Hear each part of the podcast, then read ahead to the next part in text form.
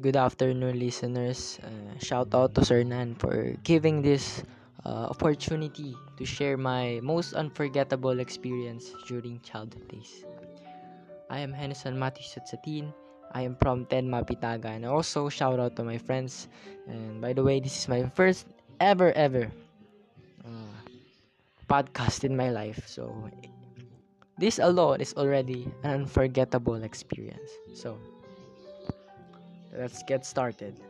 So, my most unforgettable experience during childhood days are, are is rather the journalism. Yeah. I started I started journalism when I was uh, 11 years old and my first uh, division school's press conference is very sketchy because it's my first time encountering a composite uh, article and the judge is uh, Sir Ben Ben Guinness Jr.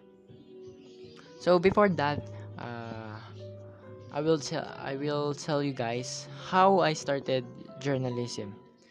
So my advisor when I was in grade 2 is Ma'am J.Ann Carpina, uh, which is a journalism teacher also or SPA at that time. And he noticed, she noticed that I am into sports. I know, I knew, all, he asked me some questions about sports personalities and some sports. And I quickly answered. So, early to that, he, she she scouted me already. Then after three years when I was in grade 5, uh, kinuha ko ng teacher na yon yun, tinraining ako. At yung unang competition ko ay sa district yun eh. Oh, district. Nung gawa ko yun, ko, hindi ko alam kung mananalo ako. Pero alam ko sa sarili ko na confident ako sa aking gawa. Kaya yun, sa unang laban ko sa district ay fourth place ako. So, ang first nun si Roberto Romualdo. Ang uh, the greatest uh, editor-in-chief in Governor Pereira's uh, history. Shoutout sa'yo, Roberto. Napakasipag niyan. Yan. Nag-practice pa ako, pinractice pa ako kasi sabi ng teacher ko, may kulang pa daw. Tapos nung DSPC, si Ma'am Limsel na yung naging SPA ko. Kasi siya talaga yung master na yung sport. So, tinuruan niya ako ng mga styles, techniques. So, yun. And, Then DSPC came in. Uh, medyo nag-alinlangan ako noon kasi composite yung pinagawa. Wala akong alam doon. Di ayan. Buti na lang nakaraos ako. So yun. Akala ko hindi ako nanalo. Ano, like 2 weeks na akala, tapos na yung 2 weeks pagkatapos nung awarding hindi ako tinawag. Tapos yung third place pala, ako pala dapat yung third place kasi yung third place na, na nabanggit sa stage ay nagkaparehas kami ng control number. So, yun kasi yung third place na yun, you know, yung fake na third place, hindi siya makasulat. So, yun, pinatawag ako. So, yung gulat na gulat ako, third place ako sa buong Cavite. Isipin mo yun. So yun, tuwan-tuwa ako. Pero doon pa pala mag-umpisa yung lahat ng challenges sa journalism career ko. So yun. Ayan, low, low, loner ako kasi sa mga training ng DSPC, loner. Para training para sa RSPC. So yun, loner ako kasi ako yung pinakabata. Lahat sila grade 6 na. Ako yung pinakabata. Ako rin yung pinakamaliit at the same time. So, yun, nag-training ako. Ako lagi last sa rankings. Yan. Tapos, kapag may live-in training na, like sa Alfonso, umiiyak ako. Kasi namimiss ko yung nanay tsaka tatay ko kasi first time kong mahiwalay sa kanila. umiyak ako. Yun yung talaga yung nagpabagsak sa akin eh. Literal na yung, eh, literal na wala, nawawala na ng pag-asa yung mga tao nakapaligid sa akin kung mananalo ba ako sa RS. So, yun, dumating na yung RSPC. Ayan. Nung gumawa, confident talaga ako na nagawa ko yung tama na style. Pero hindi ko naman ina-assume na mananalo ko kasi syempre RSPC yun. Yung RSPC naman sa Calabarzon ay parang NSPC na ng buong Pilipinas. So yun, nag first place ako sa RSPC tsaka no one expected that uh, I will win because uh, lagi akong iyak, lagi akong last sa sa trainings. Pati yung mga kasama ko sa nag-grade 6, nagulat sila. Yun. Tapos yun, nag-qualify ako sa national. Nag-champion kasi ako ng RS eh. So yun, hindi ako nanalo national pero nakarating ako ng Mindanao and then so pagdating ko ng Mindanao, gusto ko na kagad umuwi kasi sobrang init talaga doon. Literal na. Kung mainit sa Manila, like three times mas mainit doon sa Mindanao. Like, konting galaw ko lang, pawis na ako. Pero that experience is really, really good because nakarating ako ng ibang lugar, ng libre. Well, hindi siya libre dahil pinaghirapan ko yun. At ngayon, so hindi ako nanalo ng NSPC nun, pero qualifying for a national competition is already a pleasure and achievement. So, hindi ako umiyak nun kasi lahat naman ng nakapunta sa NSPC ay panalo na. Tapos, yun.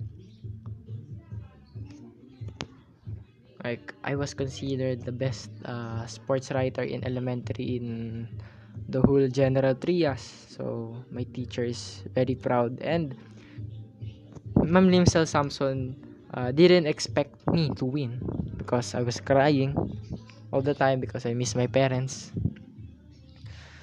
But then I won. So I make her proud and that is very pleasing for me because uh, natutuwa sa akin yung mga tao at napapasaya ko sila. Next is Nung grade 6 ako, tuloy-tuloy na yon First ako ng district, first ako ng DSPC, except sa RSPC, next second na lang ako. Pero, I was still able to qualify for the national competition.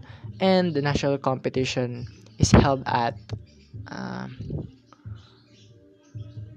uh, Pagadian City in Mindanao again. And, uh, again, so hot there. Tsaka doon ko talaga naging close si close at naging, na, nakakilala ko ng sobra si Miss Madonna, napakabait niya sa akin. Pero mi, kahit minsan pinapagalitan nga, pero ang bait pa rin sa akin. Ayun.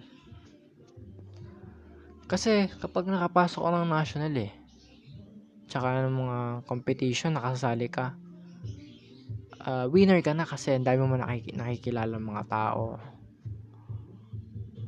Kasi I only surround myself with good people. Hindi ako nakikipagkaibigan sa mga taong alam kong walang maidudulot na mabuti sa akin.